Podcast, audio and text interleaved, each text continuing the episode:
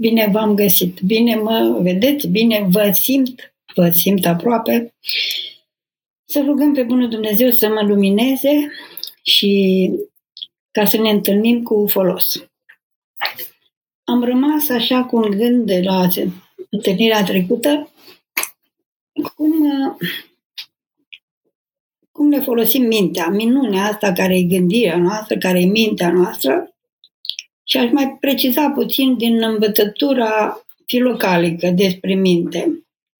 Insist pe învățătura filocalică pentru că în filocalii ni se, ni se arată cine suntem noi. Concret, practic. Deci este o antropologie, adică o știință despre om, în care aflăm și noi cine suntem. Și ne deșteptăm. Cum spun eu de multe ori, înainte de această deșteptare suntem proști. Prostul ce zice? Zice, asta e viața. Asta e omul. Oameni suntem. Asta e prostie. Pentru că asta nu e viață. Omul ăsta căzut, pătimaș, dependent de tot felul de lucruri, nefericit, bolnăvicios, nu este om. Deci nu asta e viața, nu asta e om. Până nu vom crede și nu vom afla cum ne-a făcut Dumnezeu și cum ne reface, cum ne reconstruiește cu ajutorul nostru, dacă ne lăsăm refăcuți, renăscuți, așa, noi nu putem să fim fericiți, orice am avea, orice am face. Pentru că scopul nostru este să devenim oameni adevărați, adică oameni care l-au pe Dumnezeu în ei, oameni care au harul lui Dumnezeu în ei, în toate cele ale lor, în, în toate mișcările, în toate gândurile, în toate este o conectare. Pur și simplu omul se conectează la Dumnezeu și harul lui Dumnezeu, energia necreată a lui Dumnezeu pătrunde în om prin minte, prin acel adânc al minții noastre numit mus de greci. Prin această minte intră în noi. Acolo de acolo se duce în inimă și inima hrănește toate simțirile noastre, toate atitudinile noastre, toate sentimentele noastre, toate deciziile noastre, cu ajutorul gândirii luminate de Harul lui Dumnezeu. Cât timp lucrăm după socotința noastră, nu suntem încă oameni, nu putem fi fericiți. Pentru că prin socotința proprie, fără Dumnezeu, a căzut Adam, a căzut Eva, a căzut Adam și cădem și noi de fiecare dată. Deci soluția ca să fim fericiți, să fim sănătoși, dar bucuroși, fericiți, adevărați, orice ni s-ar întâmpla, este să redevenim oameni, adică să ne reconectăm mintea la Dumnezeu. Asta se face prin Sfintele Taine. Ne botezăm, deja ne-am născut în Hristos, ne-am, am, am, suntem în El. El este Dumnezeu și om, noi ne-am unit cu omenitatea noastră, ne-am unit cu Dumnezeirea Lui și suntem în El. Am primit îngerea, am primit Duhul Sfânt, care ne învață cum să folosim puterile și energiile lui Dumnezeu care sunt în noi. Uh, și ne uh, cădem, pentru că noi suntem liberi și noi suntem, avem dreptul și noi să cădem, nu numai Adam are acest privilegiu. Cădem. Uh, și Dumnezeu ne-a dat această minunată taină de reparare, care este pocăința. Pocăința prin care noi ne lepădăm de păcatul pe, în care am căzut, cu știință, cu neștiință, cu plăcere sau cu neplăcere, da? Și ne unim cu El din nou, prin pocăință, ne unim cu mila Lui. Pocăința începe din inima noastră, din mintea noastră, conștientizând că n-am trăit frumos. Nu după regulile din uh, îndreptar bun și ăla, dar nu după asta, ci după propria conștiință. Nu există om care să nu știe ce e rău și ce e bine, afară de cei abrutizați de tot, ieșiți din condiția umană, căzut în altă condiție. Deci știm ce este rău, știm ce este bine. Acceptăm răul din noi. Acceptăm ce este rău în noi. Cu ce? Cu mintea noastră, conștiința noastră. Conștientizăm că este rău și zicem da. În felul acesta întrerupem căderea. Căderea se face prin când văd că am făcut ceva rău, imediat zic, nu eu, mama, m-a bătut mama, partidul, guvernul, vecinul, sora mea, fratele meu. Acuzăm pe celălalt. Și în felul acesta noi repetăm căderea, mintea ne se întunecă și nu mai vedem lucrurile bine. Când acuzăm pe cineva că a făcut ceva rău, mintea noastră se îngustează, se întunecă atât de tare încât nu mai vedem pe acela decât ca rău. A, știți cum zice Mântuitorul? Că paiul din ochiul celuilalt e bârnă în ochiul tău. De ce? Celălalt a făcut un lucru rău, cu adevărat. El nu este în întregime acea răutate. A mențit. A vorbit urât de mine. M-a bârfit. Acesta este un pai în, în, în, în viața lui. Pentru că în timpul el o fi zis, Doamne, iată-mă, s-a spovedit, s-a, așa, m-a și lăudat în altă parte, ce știu? Deci nu știu tot despre el. Știu că a făcut acest lucru care este un pai. Când însă mintea mea se umple cu paiul ăsta, ochiul meu nu mai vede nimic decât asta. M-a vorbit de rău, nu mă iubește, îmi face rău, nu pot să-l suport. Și de aici o avalanșă de sentimente, resentimente și atitudini care măresc răul și acel pai al lui a devenit bârnă în ochiul meu. Nu mai văd pe celălalt decât așa cum îmi spune mie gândul cel rău. Mintea mea s-a întunecat. Da? Prin spovedanie, eu zic, Doamne, iartă-mă, eu am făcut ceva de l-am supărat pe celălalt, dăm să văd partea mea. Da? Să văd partea mea, să nu sunt despre fratele meu, cum zice rugăciunea pe care o zicem în acest sfânt și mare post. Deci, ne acuzăm pe noi. Pe noi. Nu știi ce ai făcut, nu ți-aduce aminte, tu nu ai făcut nimic. Deci, Doamne, mintea mea e întunecată. Eu nu văd ce am făcut eu. Dar ceva voi fi făcut. Accept că am făcut acel ceva și te rog să mă ierți pentru cele pe care le-am făcut fără știință, dar le-am făcut. Și încet, încet ni se luminează mintea și vedem că am făcut ceva, că facem ceva, că uneori facem ceva cuiva și ne răspunde rău sau ne, ne, ne rănește altcineva, pentru că se întoarce la noi răul pe care l-am făcut, dar nu ne merește mereu în aceeași direcție. Deci avem pocăința. Prin pocăință, primul pas, cum spuneam, recunoaștem responsabilitatea noastră. Și aici v-am mai spus și data trecută, o luăm de la, de la începutul vieții. Da? Tot ce am făcut noi rău, Doamne, iartă-mă, Doamne, iartă-mă. Doamne, iartă-mă pentru cele neștiute pe care le-am făcut celorlalți tot ce n-am făcut bine. Că sunt atâtea lucruri bune pe care nu le-am făcut și nu le facem, nici nu putem. Sunt poruncile lui Dumnezeu, dar nu putem. Putem noi să-i luăm pe cei din stradă, să-i aducem în, în sfragerie la noi? Nu putem. Și atunci avem de ce să ne pocăim. Deci, ne adunăm aceste fapte și ne asumăm vinovăția. Ne recunoaștem neputința. Și când am făcut asta, ne oprim și nu ne mai uităm la noi și ne uităm la Dumnezeu. Pocăința înseamnă să-ți întorci mintea de la tine la Dumnezeu. Deci la tine doar să te vezi cât de departe ești de ce a gândit El să fii, cât de departe ești de ce dorește inima ta să fii, ce mamă bună vrei să fii, ce tătic bun vrei să fii, ce soț bun vrei să fii, ce om cu minte vrei să fii. Și nu faci asta. Nu poți să faci asta. De ce? Pentru legea băgatului locuiește în adâncul nostru. Nu ne-am curățat încă inima. Și atunci eu ce zic? Doamne, vindecă sufletul meu, curăță inima mea, vindecă-mă, Doamne. Accept că eu, datorită necurăției mele, sunt așa și fac așa și... Da? Deci imediat accept asta și mă întorc către Dumnezeu, către mila Lui. Avem, avem nevoie să înțelegem că El ne iubește atât de mult încât ne iartă orice. Cu o singură condiție. Să vrem să ne ierte. Să credem în mila Lui. Să credem în iubirea Lui. Să ne lepădăm de răul nostru. Sigur, nu-i cer iertarea asta și mâine faci din nou. Deși, să știți că și asta face minuni.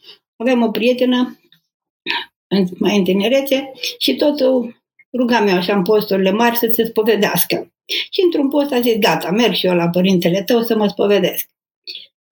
A s-a spovedit și uf, m-a, m-a canonizat părintele, adică i-a dat canon.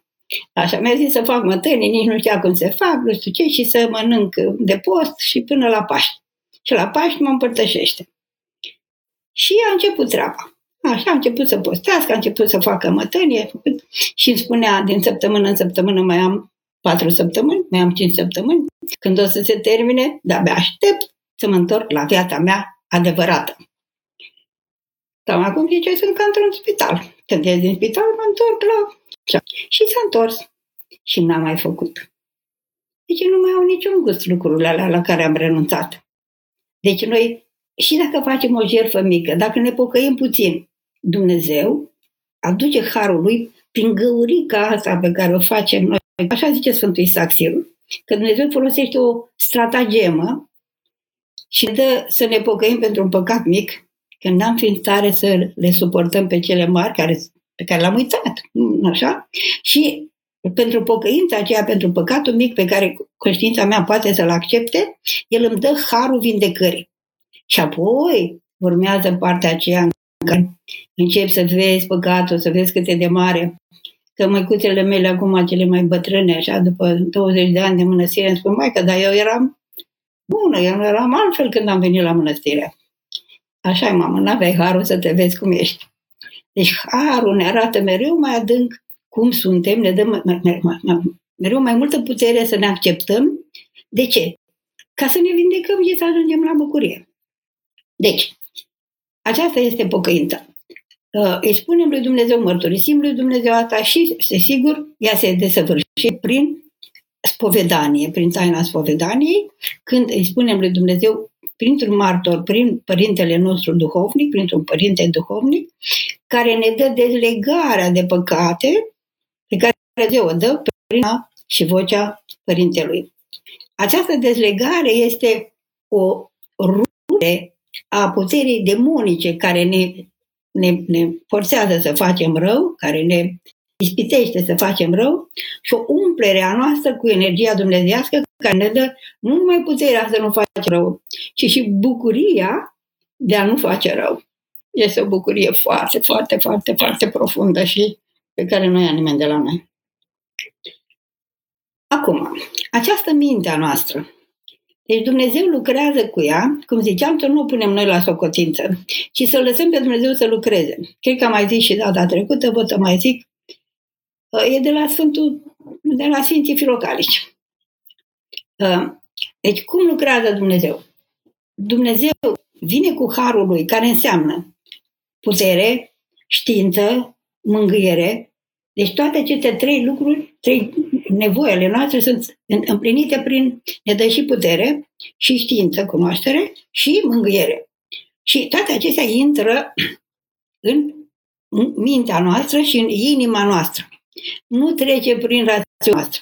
Nu ne trimite SMS-uri și nici de alea pe WhatsApp. Nu? Adică nu mă pune să citesc sau să aud cuvântul ce, ce, ce, ce are să-mi spună, ci se duce direct în adâncul ființei mele de unde vine comportamentul meu.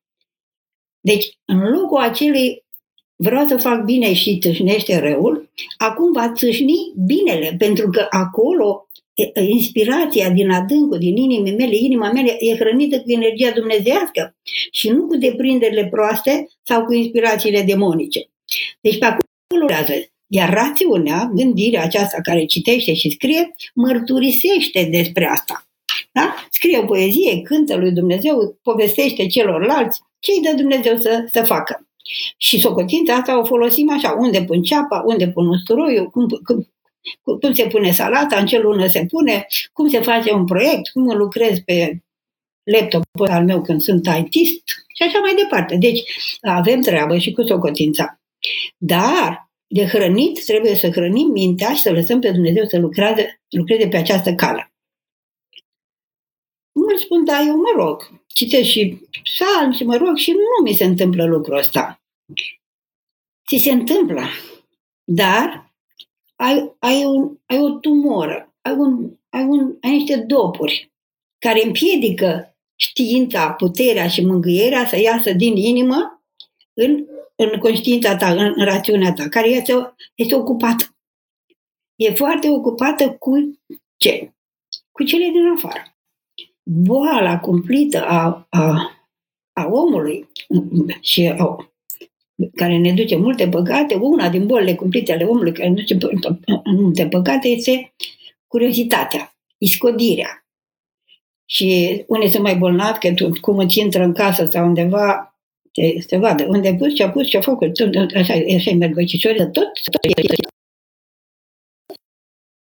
ca să-și umple viața, ca să trăiască. Acum nu e nevoie să facem asta, că avem Facebook, WhatsApp, nu știu, sunt o mulțime de date, da, astea care, în care curg informațiile, așa apar, apar. A, asta este o cale de a ne otrăvi mintea, de a ne întuneca mintea și de a ne, uh, și de a ne uh, uh, îmbolnăvi inima. Mintea se întunecă pentru că nu mai stă să se gândească la Dumnezeu, ci se gândește, vai de mine, a venit Antichrist, a început Apocalipsa. da, te-am anunțat pe tine direct Antichrist, așa Dumnezeu nu știe, dar bine că știi tu. Bine că știi că ți-a trimis ăla de pe, de pe WhatsApp. Uh, toate aceste știri pe care noi le citim cu foame sunt otrăvuri, sunt virus Păi ce omoară COVID ăsta? Ne omoară și ne ducem la Dumnezeu. Dar ăsta ne omoară și ne ducem în iad. Deci acești virus din aceste știri ne duc în iad, pentru că nu avem, nu că mă trimite Dumnezeu în iad, dar eu n-am ochi să văd lumina Dumnezeiască, n-am ochi să-L văd pe Dumnezeu. Mintea mea este întunecată, ochii minții mele sunt bolnavi, sunt întunecați și nu văd. Și, și nu fi s-a întâmplat să vă uitați la filme și să mărturisi ceva odată că la rugăciune îi vine în cap nu știu ce personaj de la de nu știu ce serial și se ruga pentru personajul acela. Da? De ce? Pentru că mintea noastră s-a umplut cu idoli, cu imagini, cu, s-a otrăvit, s-a îmbâxit și nu mai este curată. Avem nevoie să ne curățim. Da. Vă rog din suflet, postiți de informații știrile. Acum trebuie să vedem ce se întâmplă, ce se mai întâmplă, ce s-a mai întâmplat. Ei, haideți să facem așa un post. Suntem patru în casă, șase, doi. La cumpărături se duce numai unul cu declarație pe propria răspundere că se duce în cutare loc. Alege din familie unul care să se uite la știri cu declarație că se uită numai la sursele sigure. Acelea care sunt cele le dau informație despre Așa. Dar dacă renunțați la asta, cum renunțăm noi, de exemplu, nu se întâmplă nimic, că să aflați totul. Da? Ai primit 60 de de astea, uite ce de de scriu aici pe... Așa, ai primit 60, 120, 500, cum primește Sofronia mea. Așa. Zi, Doamne miluiește, Doamne miluiește, Doamne miluiește. Omul are nevoie de rugăciune, nu-ți ascult ce spune el. Rugăciune și de mai departe. Sunt câțiva la care, pe care îi citești, că trebuie să le răspunzi, vezi dacă au lucrat, ce au avut de lucrat, ce au de spus. Așa. Citești, răspunzi. Acum mai sunt și emoticoanele la care te scutezi de prea multă vorbărie, trimite o pupătură sau o rugăciune sau semnul cruce și ai terminat. Da, dar ce se întâmplă? Eu primesc, citesc, răspund, îmi răspunde, îi trimit o rugăciunică, îmi răspunde iar. Îi trimite o pupătură din aia inimioară. Îmi trimite iar o inimioară. Păi ce facem, frate, până când ne jucăm? Deci, deschidem, citim și cel care vede că am citit, că a văzut albăstrăște acolo ceva, vezi că vede la că ai citit ceva. El să știe că tu te rogi pentru el. Nu i să răspunzi. Dacă vezi că este o știre sau ceva, un, cea, ștergi imediat. Ștergi imediat să să mintea. Uh, fără această, fără această nevoință, fără această jertfă, viața noastră nu se curăță. Nu putem să ne bucurăm de Paști. Nu putem să nu putem primi lumina de Paști. Lumina va veni și prin ușile încuiate și în casa noastră. Acolo, în candela ta, în flacăra aprinsă de tine, în uleiașul tău, va veni lumina învierii dacă mintea ta nu este ocupată cu știri, bârfe, uh, judecăți, nu ne-a lăsat la biserică, nu ne-a dat drumul, dar de ce n-am făcut așa, dar de ce n-am făcut așa, dar cum să facem, dar cum să facem, da? Mintea este terminată și n-ai cum să vezi, nici nu, nici nu știi când a trecut Paștele și tu ești necăjit că n-ai fost că nu te-ai bucurat de Paști. Deci, multă, multă, multă, deci mintea, rațiunea se că mintea nu se desprinde de Dumnezeu, pentru că ea nu poate să, să-și amintească pe Dumnezeu când tu umbli după asta, iar inima se îmbolnăvește foarte rău. Care sunt bolile inimii? Deci gândurile îmbolnăvesc mintea, rațiunea, cugetarea și inima se îmbolnăvește prin griji. La fiecare gând pe care îl primești, inima bolnavă, inima nelipită de Dumnezeu, se simte obligată să, să facă ceva să se, și se îngrijorează. Vai de mine, ia uite ce zice creierul ăla, că nu, avem, nu mai avem cartofi. nu avem. Și așa e, nu se mai găsesc cartofi, o vreme, nu știu ce. A, a, da. Dacă te îngrijorezi două ore că n-ai cartofi, o să mori în timpul ăla și te duci în iad nu în iadul ca pedeapsă, ci în iadul că tu, tu ești nemulțumit, nu te-ai bucurat de nimic, că am florit mălinul între timp. Ai ceapă și niște măpi, o să faci o zeamă de aia lungă, așa, o supiță și să mănânci. Dar ce nu avem? Da, nu murim de foame.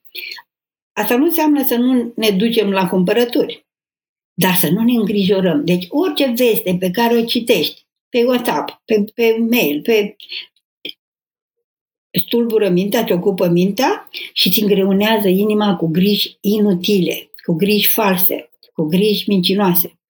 Și aceasta, noi, noi suntem chemați să ne lepădăm de toată grija acea lumească, să ne încredințăm cu totul milostivirii lui Dumnezeu.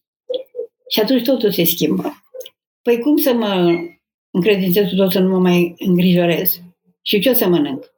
Aici. Îngrijorarea nu ne dă de mâncare. Îngrijorarea nu ne rezolvă problemele. Îngrijorarea ne distruge. Mintea noastră, când inima e îngrijorată, mintea noastră nu judecă cum trebuie, nu luăm soluțiile, nu găsim soluțiile cele mai bune, nu facem binele care să ne ajute cu adevărat. Numai încredințarea în mila lui Dumnezeu, Doamne, luminează-mă, te conduce la aprozarul la care sunt cartofi ad litera. Îți trimite pe cineva cu un sac de cartofi. Ad litera. Da? Pentru că noi ne conectăm la Dumnezeu, Dumnezeu lucrează prin tot și prin toate. Lucrează și cu dracu, știți? și dracu. Era o poveste cu o femeie care a scris o scrisoare uh, are nevoie de mâncare pentru copii, că avea copii, era bolnavă, nu mai duc, nu mai duc aminte amănunte, și așteaptă ajutor de la cineva. Și un bogătaș, unul mai bogat așa, a zis, bine, uite, și a, i-a cumpărat multe, de toate, a făcut de toate, a trimis secretara să-i trimită asta și a scris acolo darul de la dracu. Femeia a luat asta și a după aia a venit uh, secretar, a venit cineva și a întrebat-o, dar cum ați primit uh, toate lucrurile alea de la Dracu? Păi, dar Dracu nu face lucruri bune. Dumnezeu l-a trimis și eu l-am primit, dar Dumnezeu l-a trimis. Toate lucrurile bune sunt de la Dumnezeu. Deci Dumnezeu poate să-i dea prin cap oricui. Da? De ce? Pentru că intrăm în același cap, în capul lui Hristos, intrăm în aceeași inimă, inima lui Hristos și se întâmplă suntem în comuniune și se întâmplă minuni, nimeni nu rămâne. Dar îngrijorarea mă face să invidiez pe cei care au, să-i blestem pe cei care nu mi-au dat, să mă supăr pe nu știu cine, pe nu știu ce și atunci mă rup de mintea lui Hristos, ies din inima lui Hristos, ies din comuniune cu cei care sunt darnici și buni și care mă așteaptă ca să mă ajute pe mine. Deci, curățenie în cap, curățenie în, în așa minte, practic, cum ne, mai cur- cum ne curățim mintea? Doamne Iisuse Hristoase, miluiește-mă! Citit la, din psaltire, citit din Sfânta Evanghelie, mă întrebau niște tineri ce să citească. Filocaliile. Citiți mai că filocaliile și încet așa și lăsați Duhul ăla care lucra, a lucrat în părințele filocali să, să lucreze și în noi. Așa face. Mi-a dat mie Dumnezeu un cuvânt despre acest jar al focului Dumnezeu care este în text, se află în textele filocalice. Folosiți asta și Dumnezeu vă va lumina mai departe ce să faceți. Deci, în rezumat, așa, și mă, mă gândeam că, uite, vine sărbătoarea florilor, uh, mă bucur că după mine vine Părintele Nicula care să vă învețe multe despre învierea lui Lazar, despre intrarea în Ierusalim. Eu m-am gândit numai la cele două surori, Marta și Maria, și la faptul că Mântuitorul a mostrat-o pe Marta, uh, că se îngrija de multe și așa, și lumea zice, bine, dar i-ar fi plăcut să nu aibă ce să mănânce, că Maria l Marta îl invitase la masă. Și dacă nu-i dădea nimic să mănânce, era mulțumit? Dumnezeu nu a zis, Mântuitorul nu a zis că de ce faci mâncare. Și Marto, Marto, de multe te îngrijești. Deci îngrijorarea, agitația și pe după îngrijorarea și agitația a venit păcatul. Că a, a judecat-o pe sora ei. Și zice, Maria, partea cea bună și-a ales.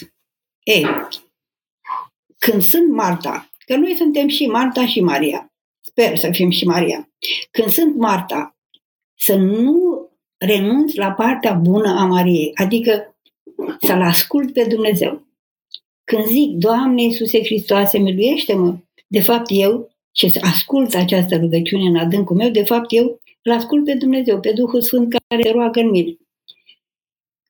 Când mă gândesc la Dumnezeu, când îmi amintesc de El, de fapt eu sunt în lucrarea lui Dumnezeu. Când eu zic, Doamne Iisuse Hristoase, eu tac. Pentru că rugăciunea, rugăciunea nu e vorbire. Cum să zic? Uite, când eu vorbesc cu tine și zic Maria, eu mă deschid către prezența ta. Te văd pe tine, te ascult pe tine, te întâmpin pe tine. Și nu vorbesc. Că încep să spun, Maria, am fost la moară și am pățit și am făcut și am făcut și mai și asta Maria aproape că trece neobservat. Da? Pentru că ce important este ce am eu de zis. Atunci vorbesc. Ei, când zic, Doamne miluiește, Doamne Iisuse Hristoase, miluiește-mă pe mine păcătoasa, eu eu îl chem pe Dumnezeu, vorbesc cu El, mă deschid prezenței Lui, îi mărturisesc că, că eu cred că El este prezent, chiar dacă nu simt din cauza că m-am uitat la multe știri, dar cred că este și mă deschid Lui și aceasta este tăcere. Da? Este, nu este vorbire. Deci, în felul acesta, noi ne curățim mintea și alungăm grijile, da? Și mereu, mereu să strigăm asta. Urmă prin celelalte pe care le avem de făcut ne-a venit un gând rău, cineva ne-a supărat. Bine, Doamne, binecuvintează-l pe Ion, pe Gheorghe, pe Vasile, pe Maria, Doamne, binecuvintează pe cutare, da? Îți vine în minte un om, numele cuiva. Imediat, Doamne Iisuse Hristoase, miluiește. Uh, când ștergi pe, din căsuță pe cei care, pe care nu vrei să-i citești, păi te-ai mărit pomelnicul. Doamne, miluiește pe Vasile, Doamne, miluiește pe Gheorghe, Doamne, miluiește pe... Mă rog, e mai greu când îl cheamă Hadabaga sau ce știu eu, nume de astea, ID-uri din astea, așa. Dar zi, Doamne, miluiește pe cel care s-a scurs de sub uh, numele ăsta, trandafir albastru. Și în felul acesta mintea se curăță, da? Uh, nu mai primiți, nu mai credeți că sfârșitul lumii, că e apocalipsul. Repet, repet, repet, că vine anticrismul. Sfârșitul lumii va fi pentru că această lume se sfârșește în modul de a fi actual. Sfârșitul nostru este sigur, viața noastră se sfârșește și gândul la moarte ne este de mare folos ca să ne curățim mintea și să ne înfierbântăm inima, da? Important este că această viață nu e tot. Că nu suntem proști și știm viața nu e totul, că viața asta e mai mult decât trăim noi, cum zice Părintele Daniel Zandă Tudor în Acațistul Macedonul la Ruva a prins. Viața ne-a fost dată mai mult decât să fie doar trăită. Da? Și viața aceasta nu e tot, nu numai că ne așteaptă viața viitoare, ci viața actuală este alta când o trăim cu Dumnezeu. Așa să ne ajute Dumnezeu. Vă îmbrățișez, vă aștept. Tiberiu, domnul Teodor Paleolog a scris pe blogul lui Iisus Hristos astfel, Iisus Hristos. Cineva a atenție și a spus că nu este neapărat ortodox să scris la Iisus cu doi de ei. Puteți să ne explicați care este diferența? Mulțumesc. Uh, cred că este o diferență când vine dinspre limbile latine, dar o să vă explice. Uite, vreau că pe Părintele Nicula să vă explice, dar eu cred că Teodor Paleologul este ortodox. Doamne, miluiește-ne pe noi. Sunt uh, intelectuale dinainte de război și ăsta fiu de mare intelectual și de om credincios, ei uh, foloseau mai mult transcrierea latină decât uh, așa și în, uh, în franceză, de exemplu, Christ, nu există H. Dar a făcut bine și cel care i-a tras atenția, a făcut bine și cel care i-a răspuns. Uite, vezi, deja un exercițiu. Doamne, dar ce să-mi bate o capul dacă ăla e așa sau așa și de ce să scrie cu H și cu H și cu H? Scrie bre cu H și bucură-te și zi, Doamne Iisuse Hristoase, miluiește-mă pe mine păcătoasă.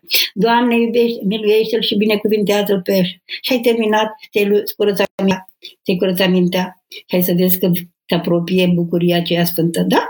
Mulțumesc! Ce să fac, Gabriela?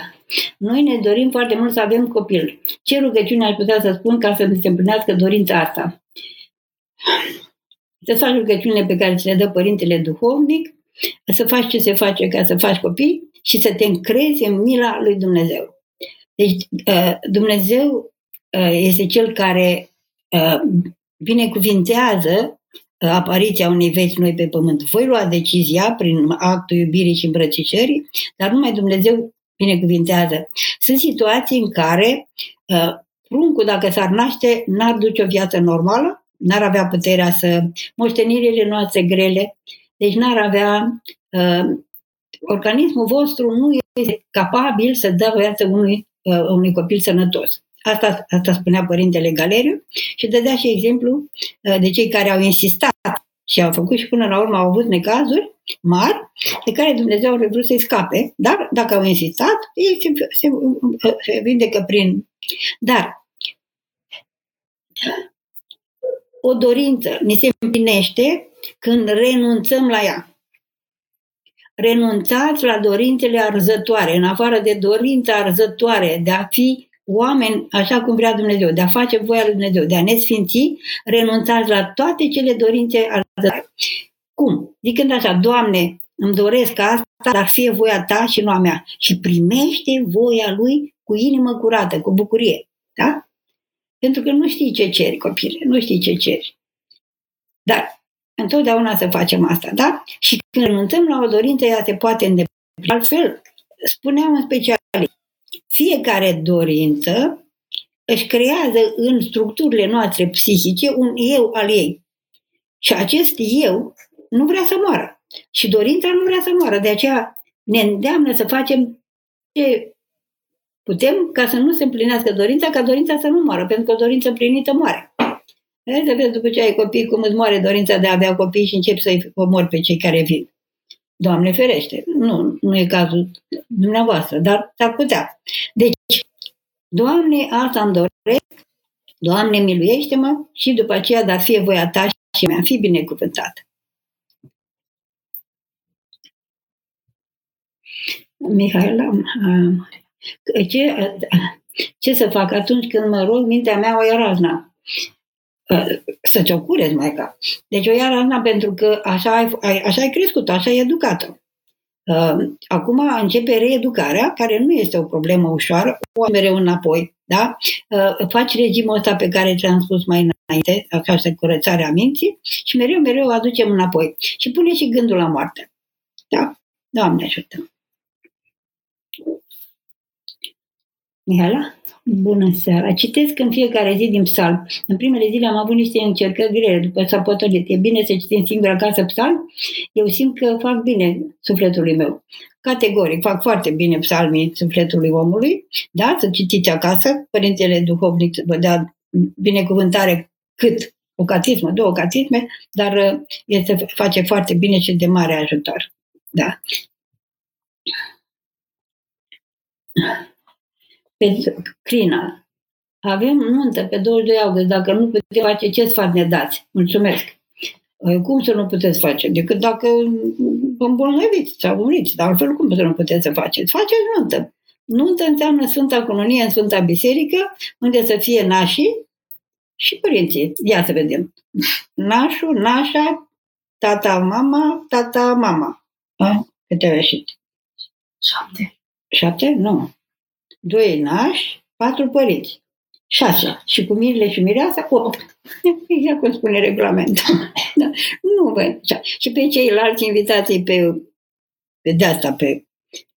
Există niște tehnici de asta unde vă vedeți între voi cununia să fie și după aceea petrecerea, v-am mai spus și data trecută, și anunțate pe cei care ar fi venit cu darul să vă trimită prin fan curier darurile sau să-i pună în cont și după aceea faceți o petrecere când se termină nenorocirea. Că se termină.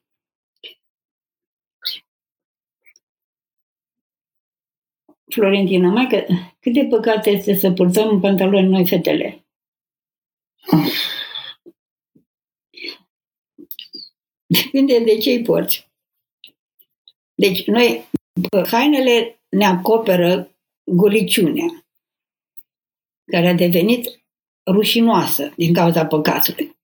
Dezvelirea trupului este provocatoare de păcat.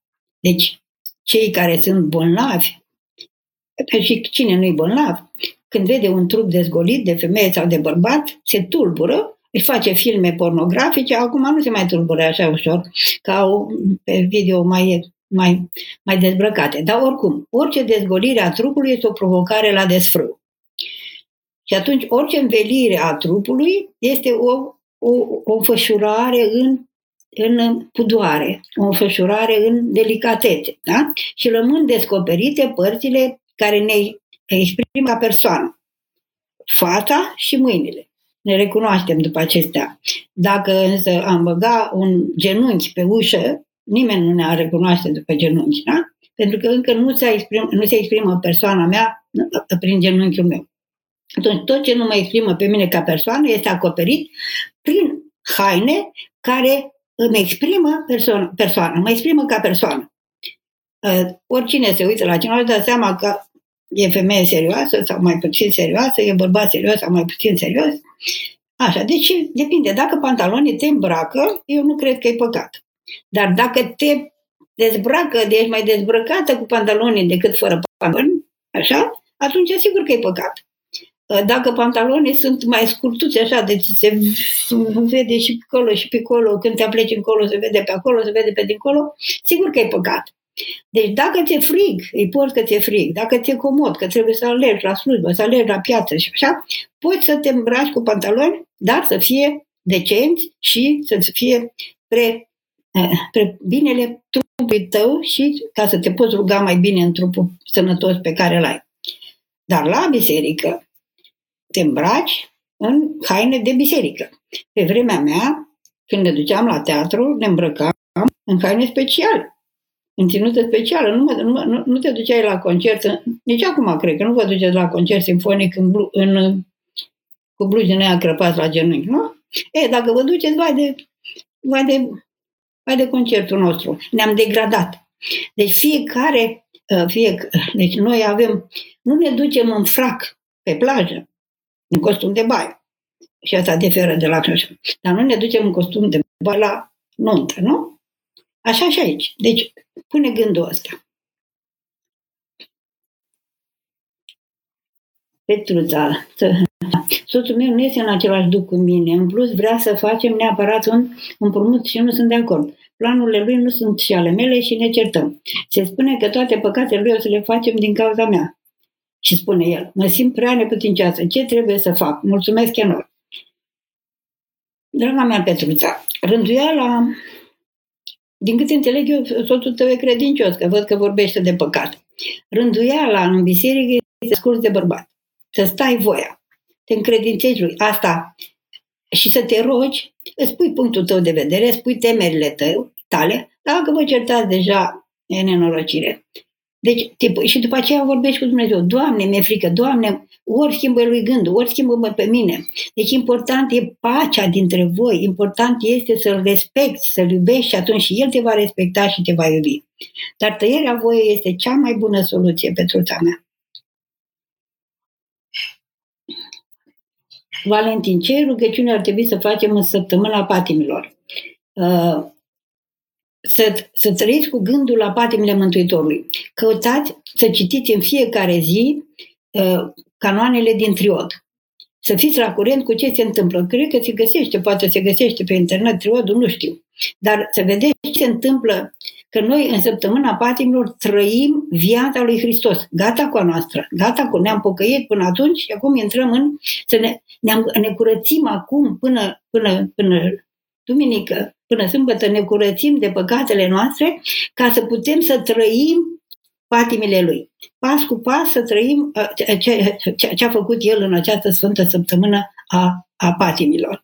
Da? Și acolo vei găsi rugăciuni potrivite. Vei repeta anumite stihuri, anumite rugăciuni care îți vor uh, hrăni inima. Neapărat trebuie cu rugăciunile din triod. Da? Că vă duceți la Deni sau ascultați Deniile la, uh, la da, sau undeva. Dar trebuie să fiți foarte atent la text. Că eu am văzut ce fac la Deni. Numai am auzit și acolo. Și la Prohod am văzut ce cântă lumea de, cântă de lei și broboane de entuziasm pe față.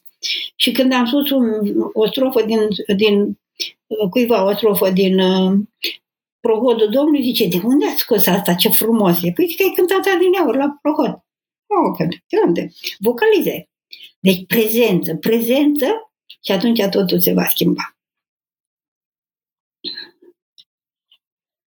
Ma, Mirela, mai că am întrebat, dacă se poate, dacă am ținut tot postul până acum și din nebăgare de seamă sau din ispiță am văzut, am văzut în păcat căzut, mai este valabil postul pe care l-am ținut sau ce putem să facem în continuare? O, ce să faci? Să te ridici. Ai căzut, ridică-te, nicio problemă. Totul este valabil, inclusiv căderea. Căderea ți este de folos, că te smerești, că ce mândră era că te-ai ținut până acum postul și te grăga. E, uite că ai căzut. Da? Și asta ți este spre folos ca să te smerești și să mulțumești lui Dumnezeu că te-a ajutat să ții post până acum și te ajută și de acum încolo și să nu, Dumnezeu nu numără căderile, ci ridicările. Sus, Doamne iartă-mă, Doamne, te iubesc. Așa. Paul, Doamne, vă mulțumim pentru că vă răpiți din timp. Oh, de, de unde? Auzi ce zice Paul. Auziți, vă mulțumim pentru că vă răpiți din timp spre a ne aduce pe calea cea dreaptă. Eu nu, eu nu răpesc din timpul meu, eu, eu îl trăiesc. Și eu am mereu timp pentru că orice fac este timpul meu și îl trăiesc. Deci, și asta îl trăiesc cu mare bucurie. Și nu te aduc eu pe calea cea dreaptă, ci Domnul te aduce pe calea cea dreaptă. Eu nu mai sunt o martură. Cum poate un om prăpădit o babă ca mine să vorbească despre Dumnezeu și să mai și creadă și mai și simtă, da? Și tu să faci și tu așa. Zici, Doamne, dăm să fac eu ce face baba asta. Mulțumesc eu că, că tu mă, mă asculți. Ce, ce facem ca să putem ierta rău făcut de părinți? Foarte simplu. Doamne, iartă pe mama mea. Doamne, iartă pe tatăl meu. Doamne, pune, iartă pe părinții mei. Doamne, dăm puterea să iert pentru ce m-au rănit pe mine, dar te rog iartă Deci rugăciune pentru părinți, iertare cu lacrimi, pentru că și când te spovedești și când te împărtășești, dacă sunt vii, în ei se întâmplă ceva, o pregătire, dacă sunt morți, ei participă. Deci, și rugăciune, dacă sunt adormiți, rugăciune pentru cei adormiți, da? Doamne ajută! Pentru iertare nu, nu e de făcut mare lucru. Doamne, iartă-mă! Doamne, iată-i! Și este uimitor ce simplu e. Uh, Oana, uh, v-am pus o întrebare când erați în direct pe doctologie, însă nu ați văzut-o, așa că dacă puteți să răspundeți, aș fi foarte recunoscătoare. Mă rog, domnule, să nu fim obligați să ne vaccinăm și știu că și dumneavoastră sunteți de părere, însă la polul opus sunt oameni care cred în beneficiile vaccinării și se roagă lui Dumnezeu ca această lege să se dea. Dumnezeu de parte cu ei sau cum credeți? de, de parte, Dumnezeu de parte cu ei sau cum credeți că face Dumnezeu cu aceste două tabere? Vorba românescu, din parte. Face două, așa, din parte, cum zicea, pe unii la casa de nebun și pe unii la E, am uitat. În două cetăni nebuni și în mișei, da? Așa. Ce să zic mai ca? Eu cred în cercetările oamenilor de știință care au dovedit că vaccinurile, pe lângă partea lor bună, că ucid ceva din noi, ne otrăvesc. au ce mă, aluminiu. Aluminiu și câte mai. Și oameni s-au, s-au îmbolnăvit de boli grave din unele vaccinuri. Uh, zicea un om pregătit, un om de știință, demonstra că ar trebui ca cel care urmează să fie vaccinat, trebuie să fie format. Care sunt consecințele negative? Care sunt riscurile? Pentru că orice organism poate să suporte un, un vaccin. Unele, unele boli intră în contradicție cu unele vaccinuri. Uh, unele vaccinuri au salvat vieți omenești, recunoaștem și știința recunoaște. Dar această administrare în masă, așa, este, are părți foarte dăunătoare pentru viața și sănătatea dacă unii își doresc, eu aș vrea ca legea, că Dumnezeu ne îngăduie să dorim ce vrem și le lasă libertatea omului să facă legile pe care le vrea. Uh, noi, dacă se, ne, vom fi obligați, cei care nu dorim, nu putem să ne, să ne vom fi obligați să ne uh, uh, vaccinăm, vom muri ca martiri. Ce, ce vrei mai ușor decât asta? Mai simplu. Dar rugăciune, rugăciune și eu nădăjduiesc că am auzit și pe cineva din Parlament vorbind cu foarte multă competență despre uh, riscurile vaccinării oricum, da, așa cu și fără informare și fără uh, analizarea fiecărui. Ba zicea acolo că se calcă și Constituția, drepturile omului, nu mă pricep. Atâta știu că noi să ne rugăm și Dumnezeu va face cum e mai bine pentru noi. Că s-ar putea pentru mine să fie mai bine să mor vaccinat. Ce știu eu? Da? Important este să nu mă lepă de el. Nici vaccinul să nu mă despart de tine, Doamne.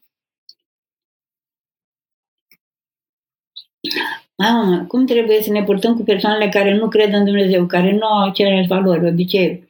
Uh, personal le evit. Nu mă simt bine în preajma lor, dar vreau să mă asigur că este bine ce fac. Uh, nu e prea bine. Dar asta e, dacă poți să le eviți dacă te invită la cârciumă, dacă te invită la discotecă, dacă te invită la filme pentru adulți, dar altfel de ce să eviți? Sunt oameni care au o neputință și au avut șansa să te întâlnească pe tine.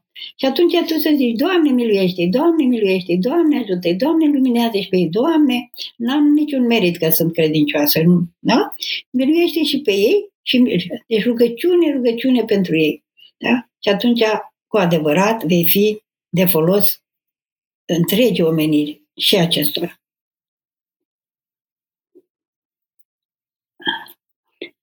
Lacrima. Doamne ajută, măicuță! Nu putem citi psaltirea fără binecuvântarea duhovnică. Eu citesc cu drag de mult timp, fiecare zi câte o catință, fără să știu de nevoia de binecuvântare. Să renunț? Nu.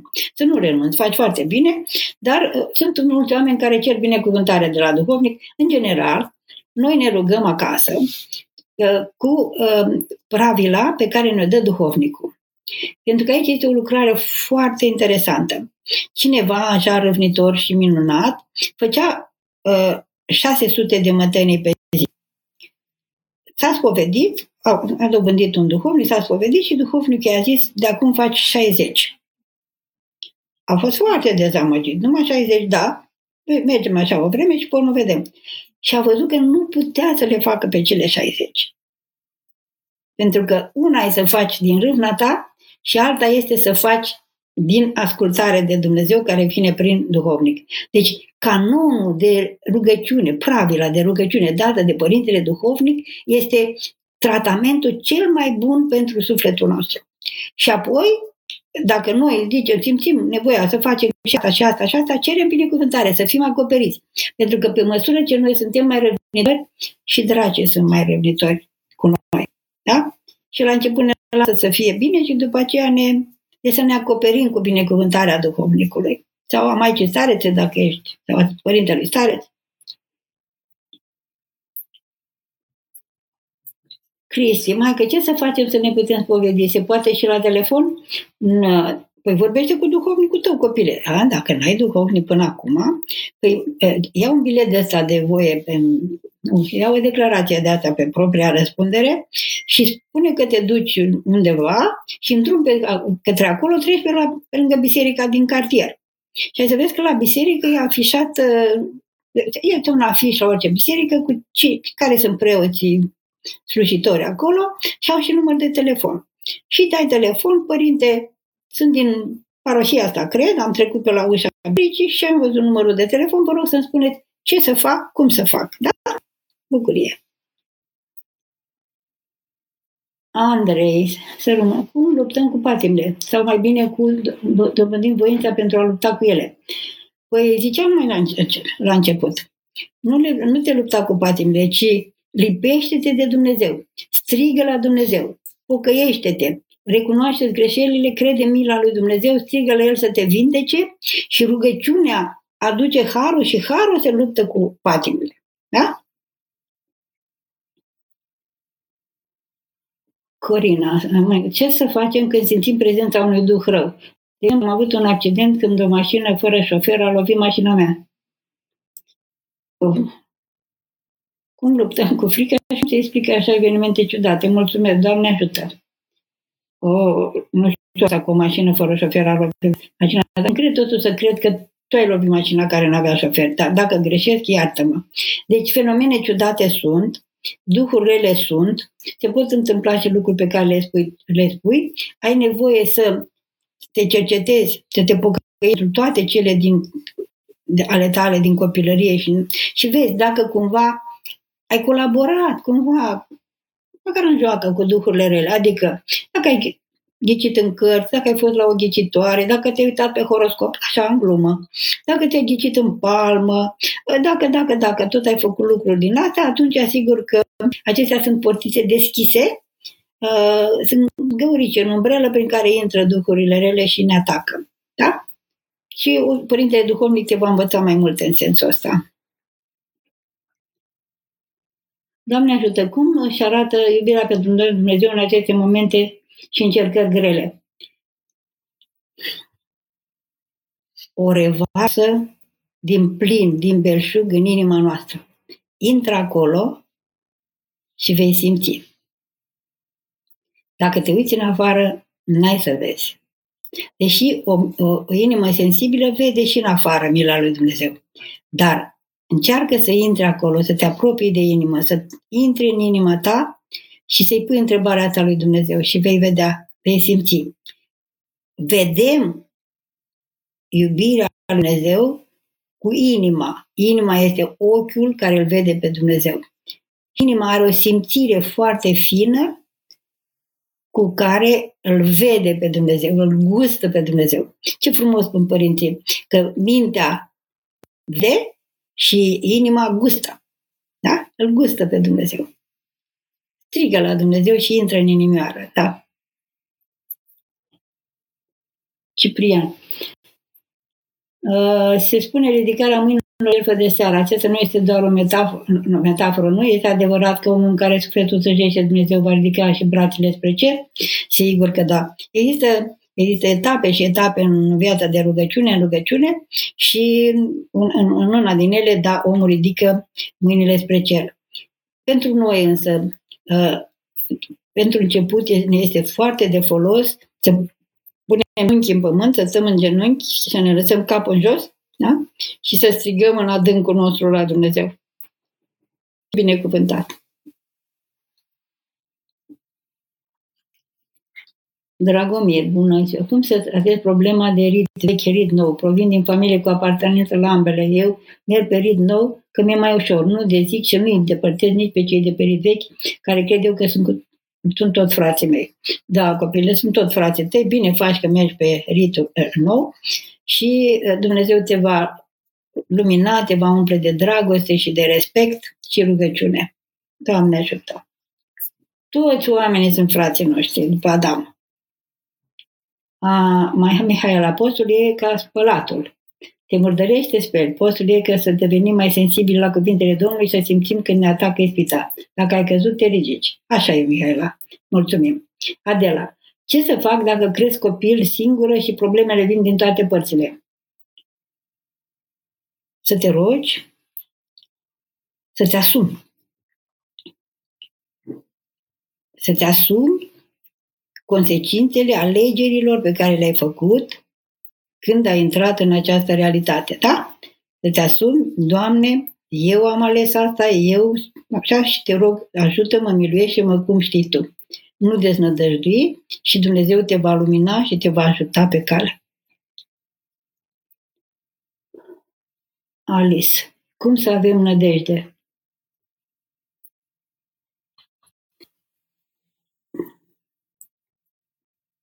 Mai întâi, ai nevoie de credință. Adâncește credința. Încredințează-te că, că, că, că, că, că crezi în Dumnezeu.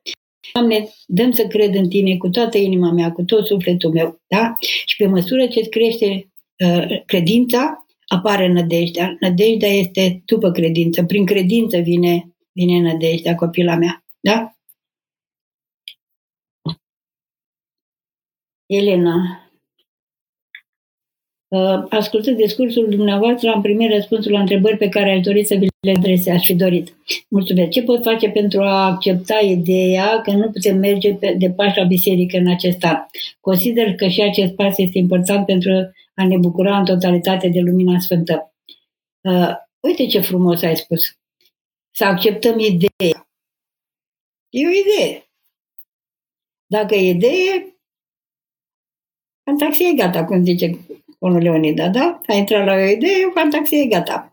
Nu mai primi ideea. Doamne, eu sunt a ta. Doamne, în aceste vremuri, asta trăim acum și acum, dacă eram în închisoare, cum au fost martirii, dacă eram în pușcărie, da, da, dacă eram în spital, dacă eram uh, necredincioasă și nu mă duceam la biserică. Doamne, îți mulțumesc că sunt în biserică.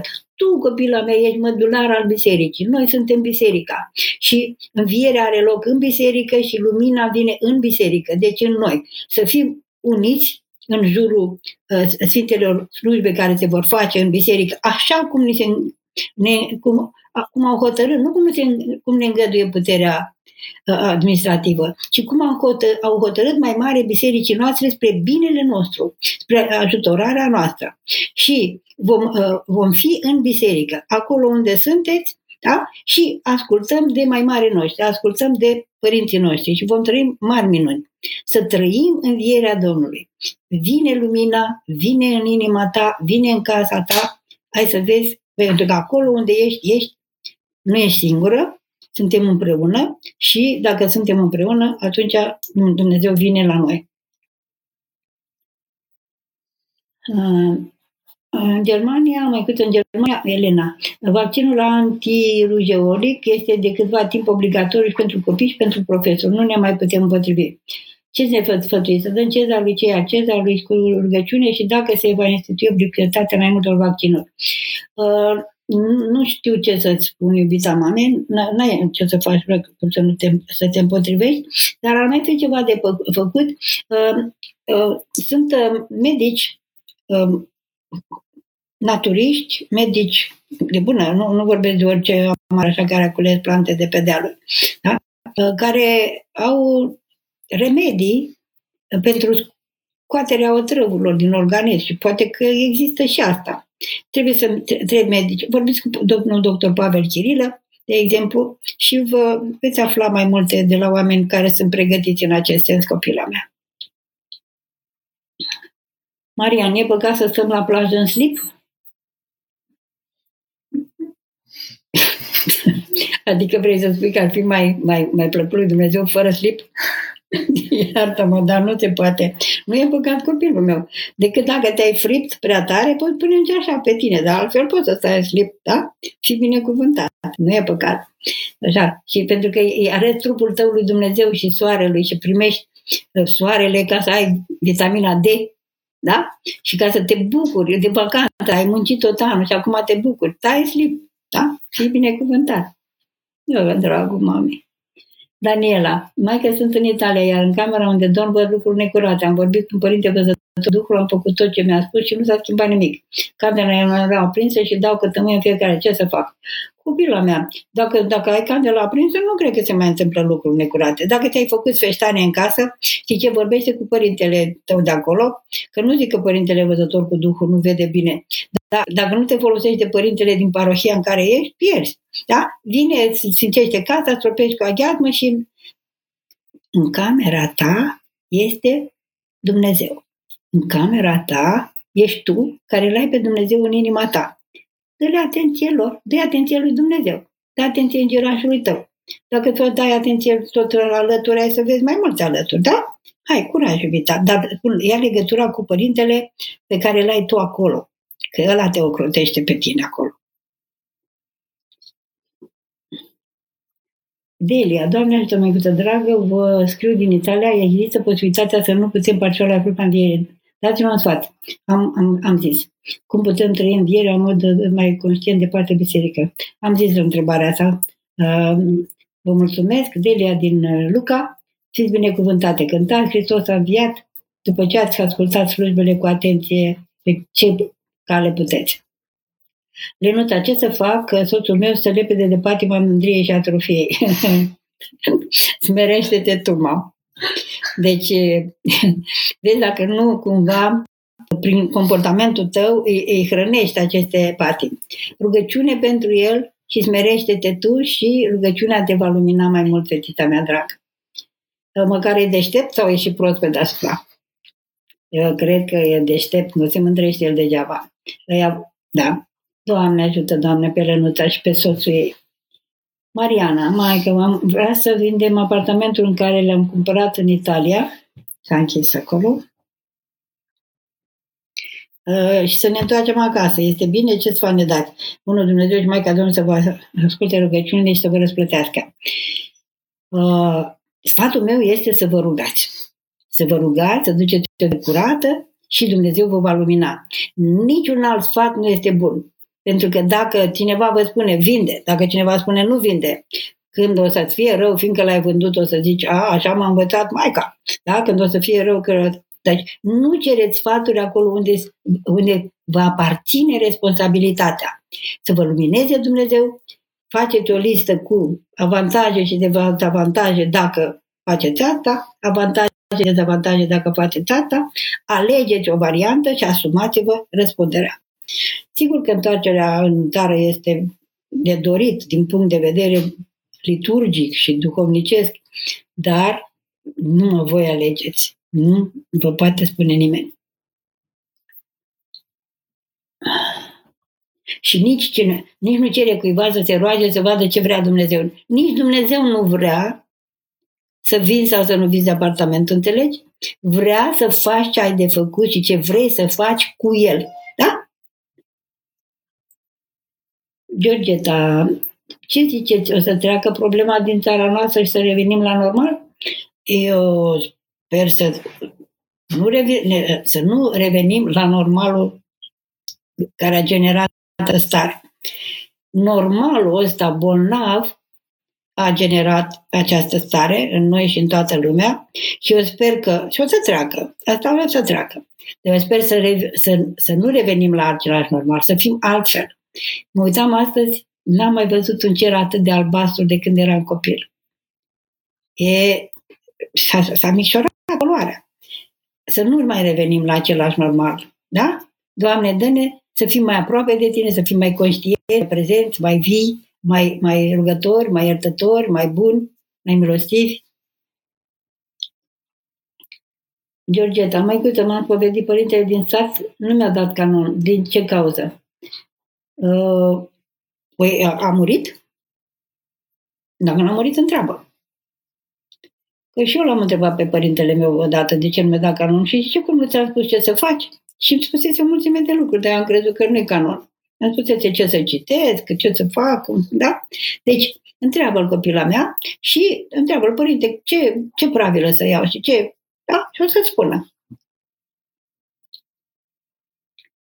Uh, Vreau să vă întreb, metaniile trebuie făcute încât să îngenunchești și să sărut pământul? Nu, nu, să nu sărut pământul. Nu. Să atingi cu fruntea, că mândria nu în buze, să în frunte, în corn aici, știi? Acolo dai cu fruntea de pământ, că asta se mândrește. Da? Ne aplicăm cu fruntea la pământ, deci ne sprijinim cu palmele așa și nu cu așa, pentru că așa a căzut Mântuitorul, s-a, s-a prins cu toată palma, cu fruntea de pământ, ne, ne, ne plecăm în fața jertfei lui, și trupul se apleacă în formă de cruce și apoi ne ridicăm pentru că prin cruce a venit bucurie și înviere și ne ridicăm în picioare. Nu sărutați în niciun caz pământul Maică. Da? Decât dacă sunteți plecați din țară și intrați în țară după multă vreme. Da? Aleriu, păca, păcatul lucrat cu conștiința la Dumnezeu ne osândește mai mult? Duce la învoială, nesimțire? Uh, lucrați cu conștiința la Dumnezeu. Dacă te rogi în timp ce faci păcatul, ai să vezi că ți se oprește păcatul. Eu nu știu cum poți să faci păcatul cu, cu, cu gândul la Dumnezeu. Nu, nu știu, doar dacă, dacă îl înjuri. Nu știe mai ca. Chiar nu știu. Iartă-mă, dar cred că n-am înțeles întrebarea.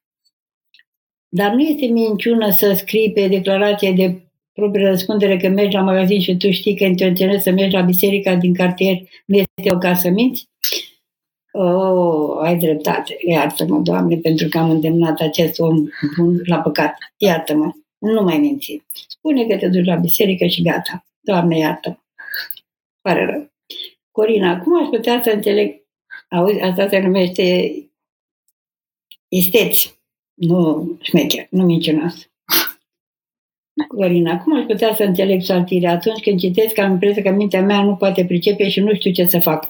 Păi am vorbit la începutul, la începutul întâlnirii noastre, am vorbit despre uh, mintea asta care nu pricepe. Nu citești la saltire pentru asta cu care citești mesajele, ci pentru mintea aia dinăuntru și din inima, Duhul tău care pricepe. Și încet, încet, se, această pricepere din lăuntru, din adânc, vine și la mintea asta și se luminează. Hai să vezi, că la început nu pricep decât două, trei cuvinte, după aceea 5, 6, 7 și tot așa. Da? Se, se lucrare din lăuntru spre mintea care vrea să priceapă toate. Curaj. Doar să fii atentă la cuvintele pe care le citești. Smaranda, mai că e păcat dacă facem modeling. Modeling? Să pozăm în costum de baie. Aoleu, mă, nu știam ce modeling ăla. Păi, mai că, sigur că e păcat, decât dacă faci poză pentru mama ta ca să vadă cât să frumoasă ești la plajă, dar altfel e păcat. Pentru că modelingul ăsta modelingează, modelingește mintea celor care se uită la tine de când te-ai întâlnit la judecată cu ce păcate ai făcut, câte filme porno ai făcut tu în mintea celor care s-au uitat la modelingul tău. Hai, lasă-te, pocăiește-te și dă slavă lui Dumnezeu că ești frumoasă, îmbracă-te, lește-te și pregătește-te să fii mireasă frumoasă. Lasă prostiile. Gianina, soțul meu de trei ani de zile are amantă peste drum de noi. Mă rog continuu la Dumnezeu, dar nu știu să se facă să scape de femeia asta. Ea a zis că i-a făcut farmece și să cred că așa este, că parcă ar fi obsedat de ea. Ce să mai fac, maica? Păi mai copilul n-ai ce să faci. Deci să-l fac să scape de femeia asta. El nu vrea să scape deocamdată. Deci consider că soțul tău este grav bolnav. E un fel de cancer. Un cancer mai grav. Da? Și roagă-te ca pentru un om bolnav copila mea, dacă dă Dumnezeu putere. Și răbdare și și ca să scap de blesteme, binecuvintează pe femeia asta, binecuvintează-l și pe el. Doamne, binecuvintează pe vecina de peste drum și binecuvântarea ne face mult, are, are multă putere. Roagă-te pentru ea, pentru vrăjmaș, rugăciunea pentru vrăjmaș iar face bine. Dumnezeu să te întărească în această durere, copil drag. Ana, să rămân. Am o întrebare ceva mai personală. Unde aș putea să vă adresez? Răspundeți în continuare la întrebări? Da. Da, răspund la întrebări o dată pe săptămână cu mila lui Dumnezeu? Da. Mara, Maica și Mara, cum să facem să promovăm un examen pe care nu reușim să-l promovăm de foarte mulți ani? Cred că este vorba de neputință și anul ăsta este cam ultima șansă de a termina facultatea. Apoi singura soluție este să începe iar altă facultate. Draga mai nu știu ce să facem. Roagă-te la Sfântul, la Sfântul Grigorie Palama să te ajute să te, să-ți lumineze să te roage la Maica Domnului să-ți lumineze mintea și poate că Dumnezeu nu vrea să ai meseria pe care ai dobândit-o prin acest examen. Uh, încearcă să rogi pe Sfântul Grigorie Palama să vezi ce se întâmplă. Uh, Smaranda, ce înseamnă călugăria albă? De unde știm dacă avem vocație monahală? Uh, eu nu știu decât pe aia neagră. nu știu, călugărie albă, nu știu, așa că nu știu, copila mea întreabă pe părintele, părintele Nicula. Da, da. Părinte, iartă-mă. Așa, de unde știm dacă avem vocație monahală? De unde știi că ți-e foame? Tot de acolo știi și dacă ai vocație monahală. Te iubesc. Roxana, da, am primit ieri mai multe mesaje de venit în țară de urgență, în că vor veni vremuri grele. Cine sfătuiți pe cei din diaspora? Nu vă sfătuiesc nimic. Fiți cu Dumnezeu, dați slavă lui Dumnezeu, lipiți-vă de El și vremuri grele au mai fost, vor fi și vor mai veni, dar vă, pentru noi important este să fim cu Dumnezeu. Dacă vii în țară, să vii nu de frică, nu să fugi de vremuri grele, că dai de altele și mai grele, ci să, ci să iei hotărârea asta ca să fii mai aproape de Dumnezeu sau mai bine cu Dumnezeu. Hai, curaj, nu mai permiți asemenea vești catastrofiste, că ajunge zilei răutatea ei, zice Domnul. Să rămână Silvana Gabriela. Sunteți un pansament sufletesc, Doamne, mulțumesc, ajută pentru noi toți. Rugați-l, vă rog, pe Bunul Dumnezeu să ne ierte, ne căim din tot sufletul să ne îngăduie să ne ajute să ajungem cât mai repede în Sfânta Biserică. Oh, iubita mea, Gabriela, ești în biserică.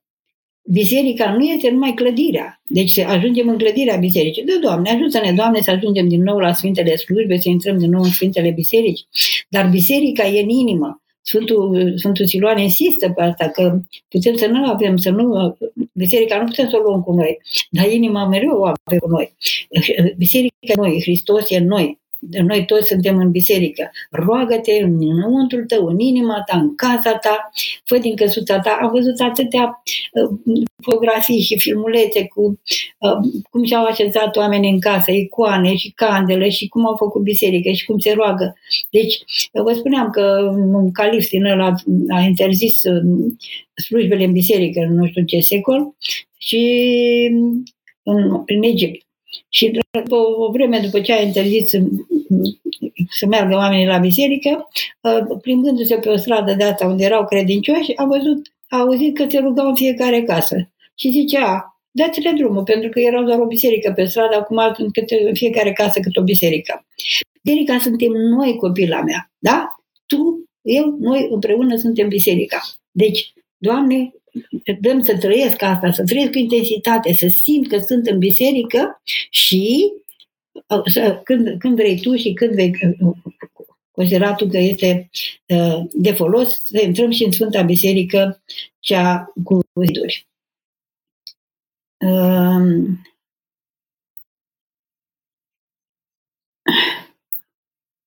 da, unde este? Unde sunt acum?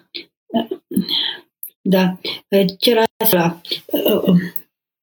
tot din Italia. Duminică dimineața m-a trezit un porubel care bătea în geam. Ce ar putea însemna? Eu fi fost foame, iubita și a vrut să spună că te iubește, da? Și că el este o legătură directă între Dumnezeu și tine și să-l iubești și să-i dai și lui niște frimituri.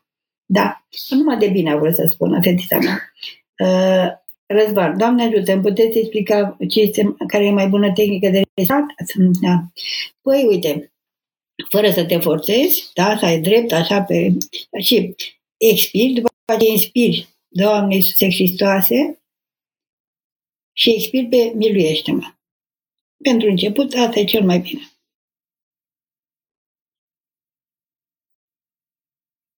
Acum, dacă mă apuc de respirat, nu mai răspund la întrebări. Bucurie Sfântă.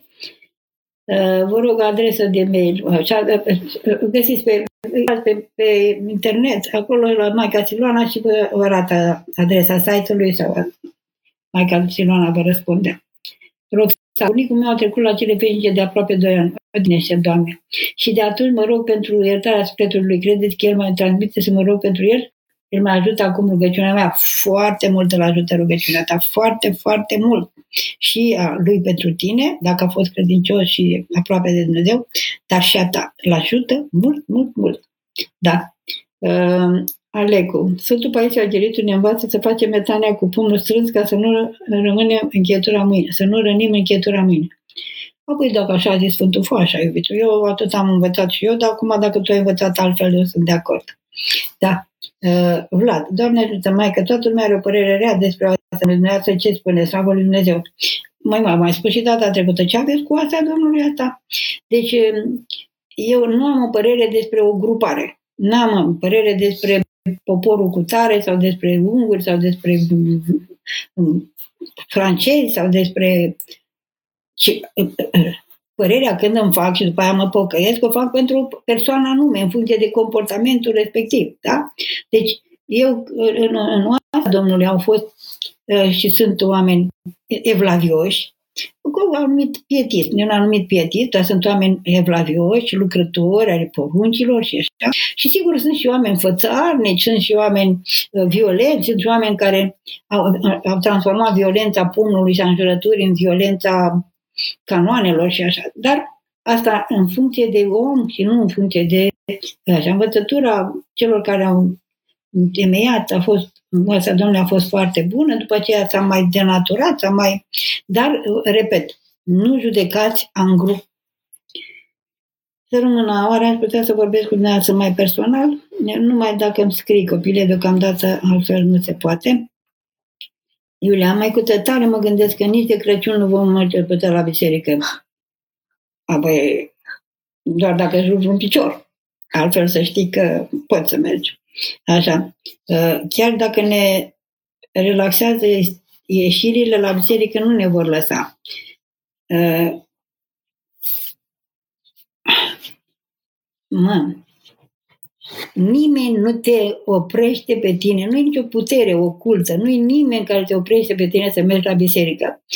Sunt anumiți oameni cărora le-ar plăcea să fim opriți să mergem la biserică, dar ei nu au putere.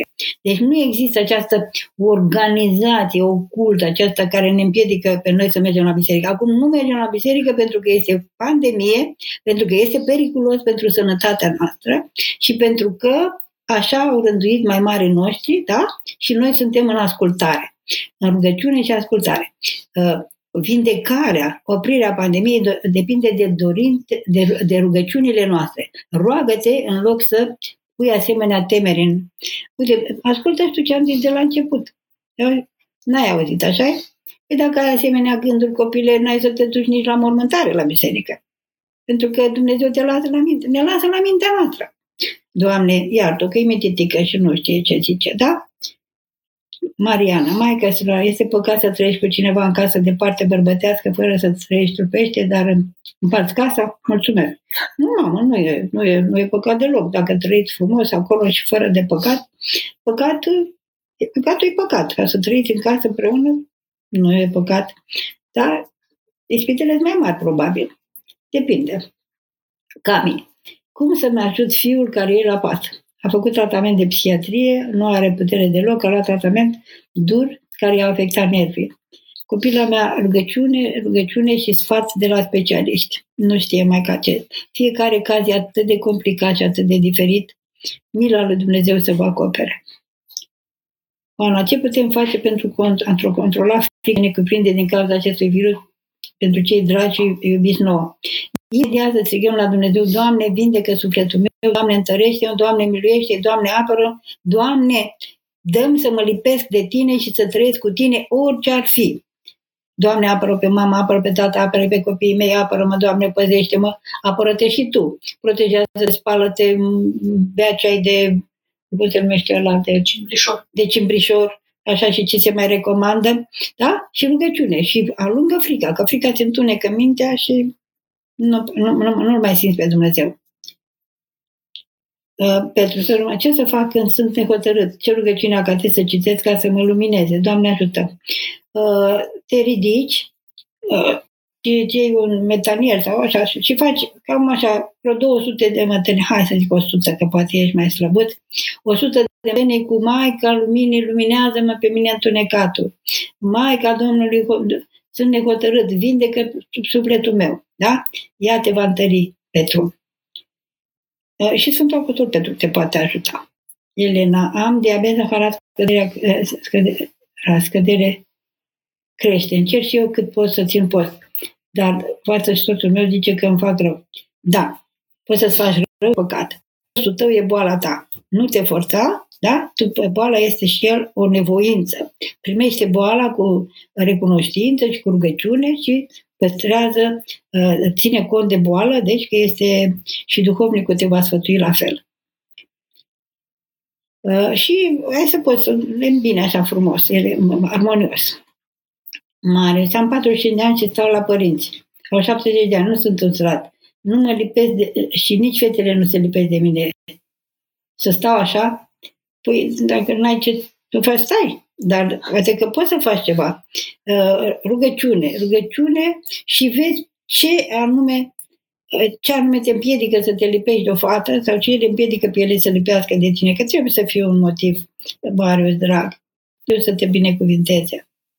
Dacă stai așa, să mulțumești lui Dumnezeu pentru viața ta. Să te rogi, să fii duci o viață frumoasă, să te ocupi de grădină dacă ai, să ai grijă de, de alții, faci fapte bune și vei avea o viață foarte frumoasă. De te, așa, ca un călugăr. Am un frate de 36 de ani și tot îi spun să se căsătorească, dar când, dar când aude, se enervează că pot să citesc pentru el. Ce pot să citesc pentru el? Un roman de dragoste.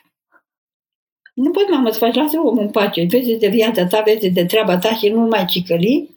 Lasă-l în pace. Nu te mai ocupa deloc de el dacă se întoară sau nu se întoară. Da? Vezi de treabă. N-ai ce face? îl, îl, îl înfuri, îl, îl, îl, îl, îl duci în păcate, da?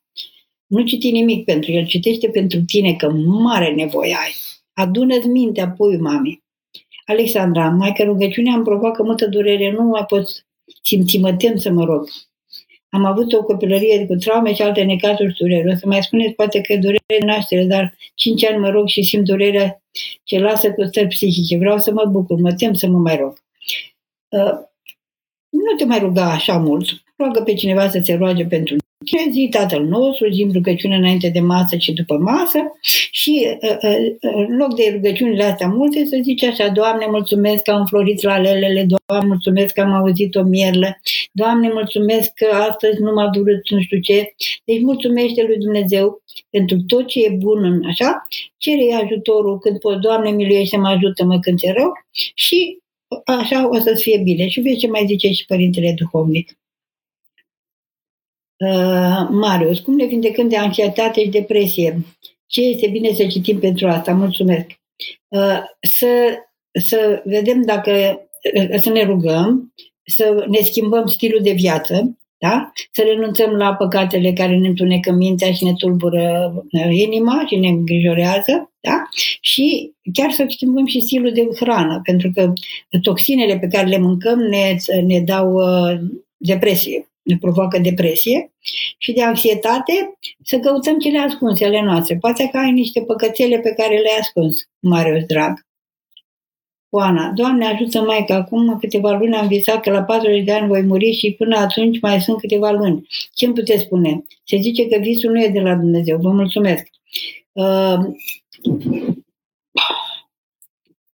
ia o foaie de hârtie, scrie visul pe el și pe urmă du-te în curte, în grădină, undeva, îngroapă, îngroapă, îngroapă visul ăla acolo și zic, gata, am îngropat, am murit visul, m-am lepădat, Doamne, a ta sunt eu, viața mea e de la tine, nu cred în vise, iartă-mă. Povedește-te, Părintele să-ți dea binecuvântare și dezlegare. Arestica, vă iubim să ne fiți sănătoasă, mulțumesc Arestica. Cum să, depășești, cum să depășesc emoțiile negative blocate care îmi cauzează să pești? Uh, să le trăiești. Deci când simți mânie, când simți frică, când simți ură, Doamne, simt ură, simt frică, simt, vindecă sufletul meu, vindecă-mă, Doamne, scapă-mă, Doamne, de aceste, de aceste sentimente. Așa să faci și vei scăpa. Uh, gata? Felicia, Doamne ajută, ce părere aveți despre transplantul de organe? Trupul este casa sufletului. Uh, aici sunt părinți care au păreri foarte bune și le exprimă foarte corect și foarte bine. Uh, a mea personală e dacă, dacă împarți, dacă ai două organe și dai unul, nu e rău. Dar dacă ai un singur organ și da, să-l dai, atunci ca să fie și sinucidere. Așa. Uh, Mirela, să rămân la dreaptă, mai cu prieten, uh, prietena mea e baptistă, e asistentă medicală. Cum să mă rog pe ea? Doamne Iisuse Hristoase, miluiește pe prietena mea baptista. Doamne Iisuse, și mai ales Maica Domnului, miluiește, binecuvintează, ajut, Doamne, lumea, Doamne, păzește de coronavirus și de duhurile rele. Doamne ajută. Așa. Mirela. Mirela, măicuța, copilul meu de 17 ani nu ține canonul. Cred că știe și părintele. Cum ar putea să-l conving eu? Să nu deschizi gura, să nu-i zici nimic. Dacă se spovedește, încă la părintele se dai slavă lui Dumnezeu și lasă-l în pace. La vârsta la care nu mai poate să asculte de cicălea la mămicii lui. Și cred că l-ai cicălit până acum, dar totuși e bine că, uite, încă la 70 ani, așa, roagă-te și vezi așa cam ce n-a făcut din canon și fă tu.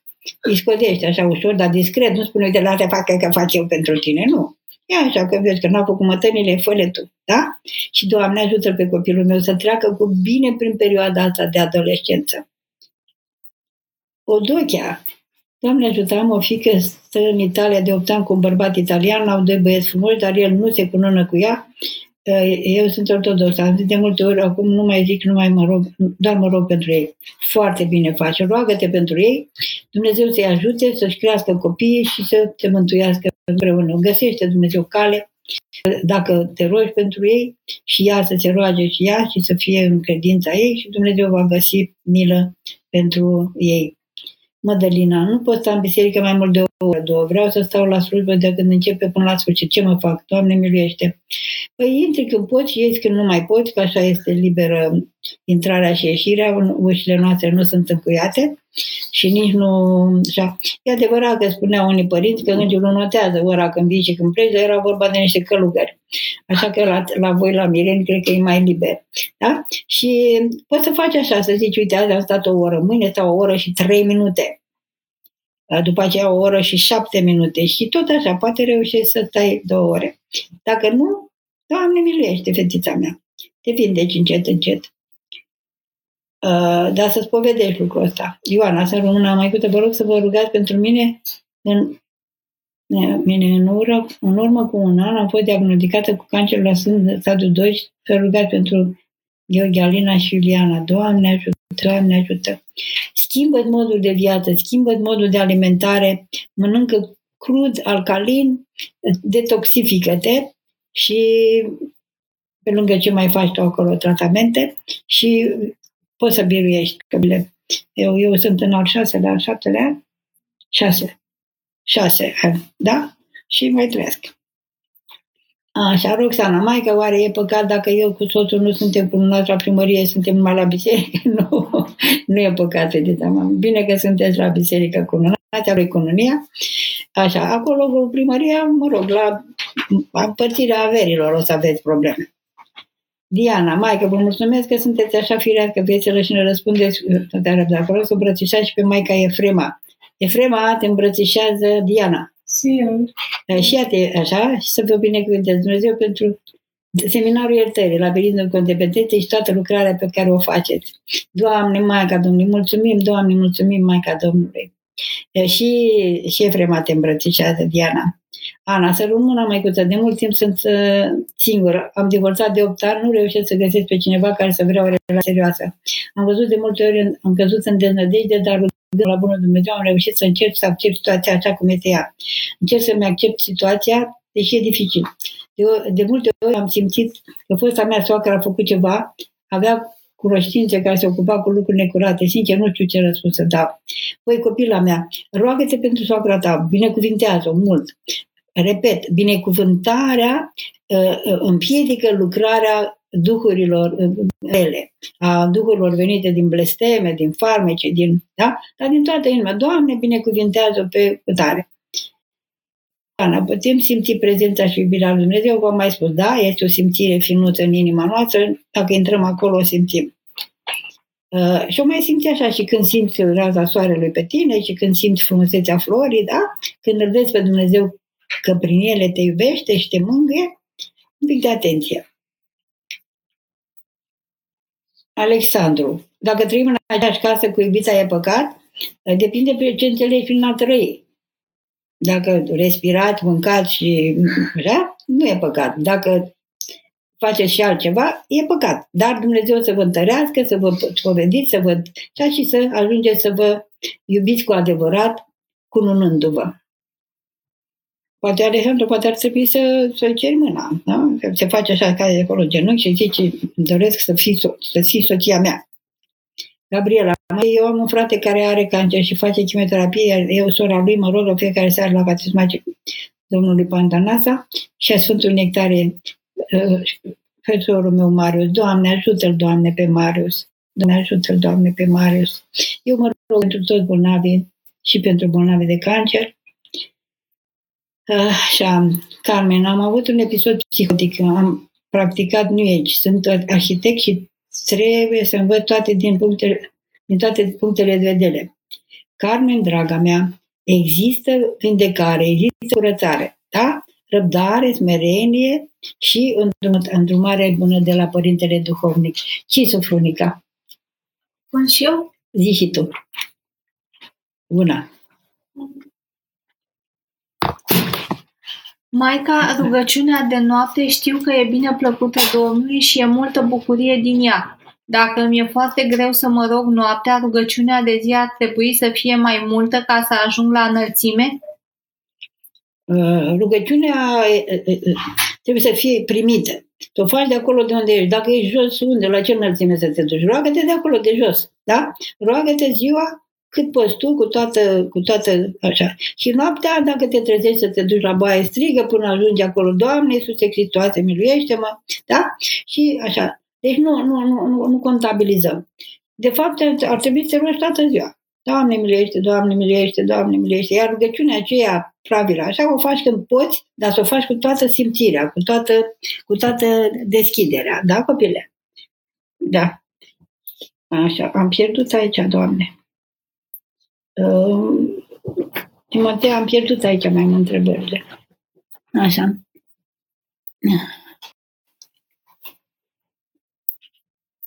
Mai sunt? Nu știu. Astăzi am citit în răspunsurile Sfântului Varsanufie că iuțimea, cea împotriva firii, este ca un ostaș al patimii, că se activează când pofta patimii nu e împlinită. Întrebare.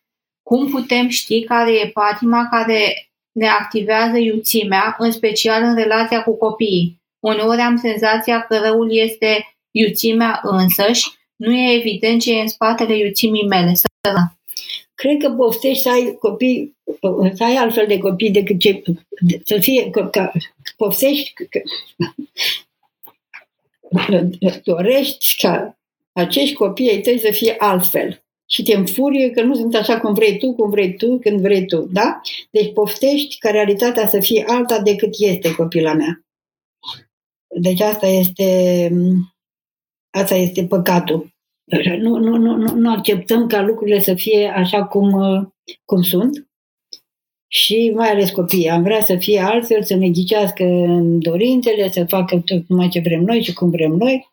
Și dacă noi suntem neliniștiți, ei să dispară. Doamne ajută! Deci uh, uh, asta Mai ai? Nu. nu. Cineva pusese o întrebare, da, să după, dar Uh, cum să știe ce vrea Dumnezeu? Căsătorie, celibat sau monahism? Dumnezeu nu vrea nici căsătorie, nici celibat, nici monahism. Dumnezeu te vrea pe tine, vrea inima ta, vrea inima mea. Să fii cu Dumnezeu, să fii Dumnezeu, să ne încredințăm lui Dumnezeu, să-L primim în viața noastră și El ne va conduce de acolo din adâncul nostru pe calea pe care este cea mai bună pentru noi. Ne va deschide. Mintea noastră nu poate să priceapă acum. Uh, și am... Este păcat să ascultăm horoscopul? Foarte mare păcat, doar am mai spus și din ea. Este intrare în relație cu diavol. Da? Pentru că nu e întunecarea minții cum nu se mai poate. Da? Uh, uleiul de la Melisa, uleiul de la Sfântul Maslu se poate pune peste mâncare? Nu, să fac niște turtițe. Faci cu puțină făină niște turtițe și le mănânci. Da? Pot. Dar poți să pui și lingură cu puțină mâncare, dar nu să o pui peste mâncare să o gătești toată acolo, da? Dar se, mă, se mănâncă. Deci cu, cel mai bine să fac turtițele astea cu făina care a fost și ea la Sfântul Maslu, dar cu și cu altă făină. Bleta. Eu visez vise urâte în care vor mereu să mă ucidă. Ce să fac? Uh, să vezi copila mamei pe cine n-a iertat. Uh, noi avem, eu și eu am avut când eram copil, de multe ori avem dorința să omorâm pe cineva. Eu când eram copil îmi doream uneori să-l omor pe tata Dumnezeu să-l odihnească. Că era așa, mă rog, în anumite momente. Sunt mulți copii care doresc să omoare pe tata, pe mama, pe... E, aceste, când aceste dorințe apar și când suntem mai mari, când suntem conștienți și avem putere de decizie, noi de obicei le negăm, fugim de ele, că ne e rușine, ne simțim, ne simțim vinovați. Și aceste, aceste dorințe refulate, negate, se, se arată în vis și nu mai putem să, că nu le mai primim. Vezi dacă ai avut asemenea dorințe și, uh, și uh, pocăiește-te pentru, pentru ele. Ha? Da, mai, gata, mai avem o întrebare. Am făcut în trecut yoga. Dacă mă pocăiesc, uh, sunt iertată? Sigur că da. Sigur că da. Din toată inima. Cu tot Dumnezeu ne iartă din toată inima. Uh, așa, Da, bine. Păi uite, eu cred că trebuie să terminăm. Vă doresc o noapte binecuvântată, o întâlnire bună cu Părintele Nicula. Vă mulțumesc pentru întrebări. Nu uitați, ne curățăm mintea, ne curățim inima, da? Și postim de știri. Doamne Iisuse Hristoase, Fiul lui Dumnezeu, miluiește-ne pe noi!